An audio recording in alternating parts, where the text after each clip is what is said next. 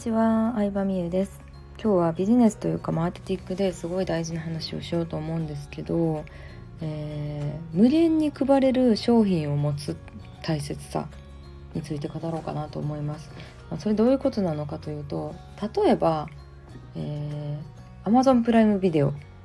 てありますよね。Netflix とか動画配信サイトって世の中いっぱいありますけどあれってどれだけ会員が増えてもコスト変わらないんですよね。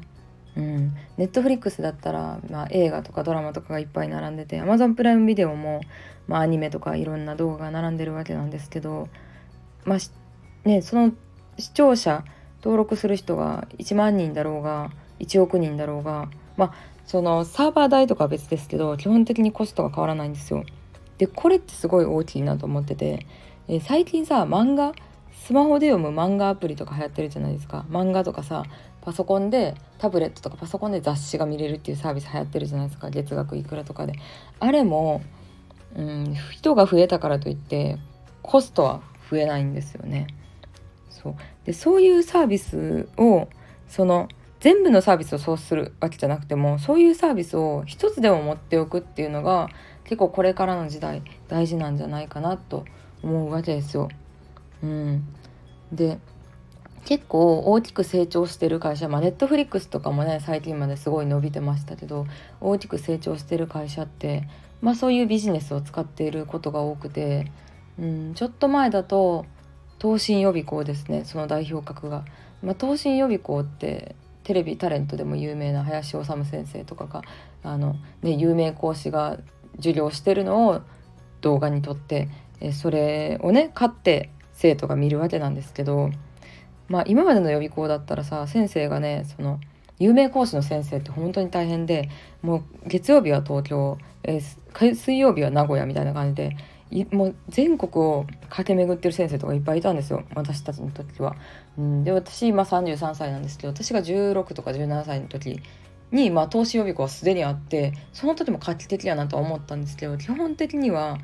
浪人生とか通うよゼミとか河合塾にしても、まあ、先生がリアルで授業をしているわけなんですよね。でもそうなると、まあ、少子高齢化でさ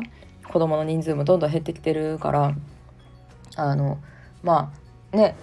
リアルで授業をするけど人が集まらへんってことになったりとか先生自体の交通費とかもかかるしもちろんその場所代予備校ってね便利な場所に建物がないと絶対人が集まらないんで便利なところに、えー、建物を借りる家賃も必要やしってなった時に結局代々木ゼミナールって今から5年ぐらい前ですかね25店舗ぐらい25教室ぐらいあったのが半分以下になったっていう衝撃的なね、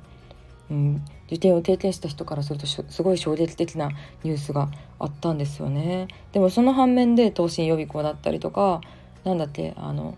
なんかありますよねねあのオンラインで学べるやつなんだっけなんか忘れちゃった。そうでもそういうオンラインで学べるようなスタディサプリかスタサブとかが流行ってきたりしてでもそれってやっぱり最初に話したようなうんなんか在庫数とかが関係ないもの、うん、っていうのを商品にしてるからっていうもう本当に無限に人を増やせるし別になんか人が来なくてもまあ問題なコストもねそんなかかってないしってことでなんか赤字になりようのないビジネスモデルなわけなんですよね。うんだからなんか予備校業界とかも今から15年ぐらいで15年以上前に東進予備校はさ有名な講師の動画撮って配ったらいいんちゃうんっていう発想をしてたわけですけどすごいですよねそれって。まあ、言ったらさすごい分かりやすく言うとさもうツタヤがレンタルビデオのツタヤがなくなって、えー、みんながさそんなわざわざ借りに行くのめんどくさいからさ Amazon プライムとか、うん、Hulu とかで見てるのと同じ構図なわけなんですけどなんかデジタル化するっていうのは、まあ、本当にねあのうんまあ大事って言ったら簡単ですけどその会社のうんなんやろうな会社のね生命自体も脅かすぐらいのビジネスモデルの変化やったんやろうなとは思います。うんまあ、あとはちょっとデジタルではないんですけど保険っていうビジネスモデルもすごいですよね考えると。保険ってさ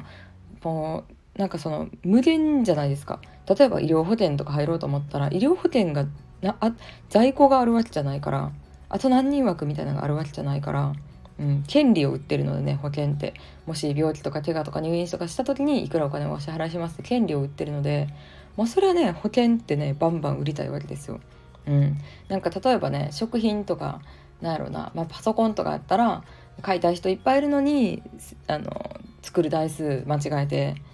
機械損失しちゃったみたいなこともありますけど保険ってバンバン売りたいので世の中ってその生命保険とかだけじゃなくて本当に保険にまみれてるなって私は思うわけなんですよね。まあ、例えば旅行の予約をしたら、まあ、海外旅行保険のおすすめされたりとかで iPhone とか買った時もさなんか2年間のそういうの勧められたりしません？水没した時とかなんか電池切れになっても1回まで無料で交換できますよとかね。うん。まあ、あとは MacBook 買った時とかもそうですけどなんか、まあ、ペット保険とかもやりますよね最近だったら。なんかそんな感じで保険ってすごいさなんか多いなって思うしどの業界も保険なんかあるなって思うんですよね。そう結婚式した時もさもしドレス当日ドレス汚しちゃったりとかしたら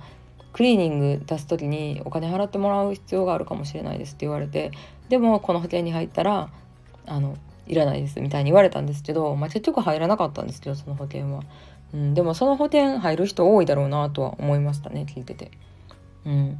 なのでその自分がやってるビジネスモデルとかやろうとしていることがなんか在庫があること、まあ、例えば、うん、コンサルサービスをするとか直接人にサービスを提供するっていうのも、まあ、もちろんいいですよ。それが一番ねお客さんの結果を出すのにもちろんいいとは思うんですけどでもそれだと自分の時間っていう在庫の限りがあるわけじゃないですか、うん、枠があるとかね。なので、えー、その自分の時間に限りがあったりとか予約できる枠に限りがあるってことは救えるお客さんがやっぱり限られてきちゃうということなので、まあ、無限に誰かを救えたりとか無限に誰かを価値を与えれるようななんかサービス作れないかなっていう視点で考えてみるといいんじゃないかなと思います。はいまあそんな感じでね身近なサービスでやっぱりさ時代の波を読み取って生き残ってるところってさすごいんですよね。投資予備校とかもそうですまあゲームとかもそうですよね。スマホゲーム、まあ、パズドラとかも、まあ、今はちょっとねブームあれかもしれないですけどパズドラとかポケモン GO とかもそうですけどあれも人数増えてもね変わんないっていうビジネスモデルなので、うんまあ、増えれば増えるほど課金してくれる、うん、人数も増えるわけなので。いやそうやってね周りを見回してみるといろんなねその在庫持たないサービスってあるんだなと思いました。ということで今日は謎のテーマ謎のテーマですけどに、うん、話してみました。またこんな感じでねマーケティングとかビジネスモデルの話もたまにしようかなと思います。ではでは。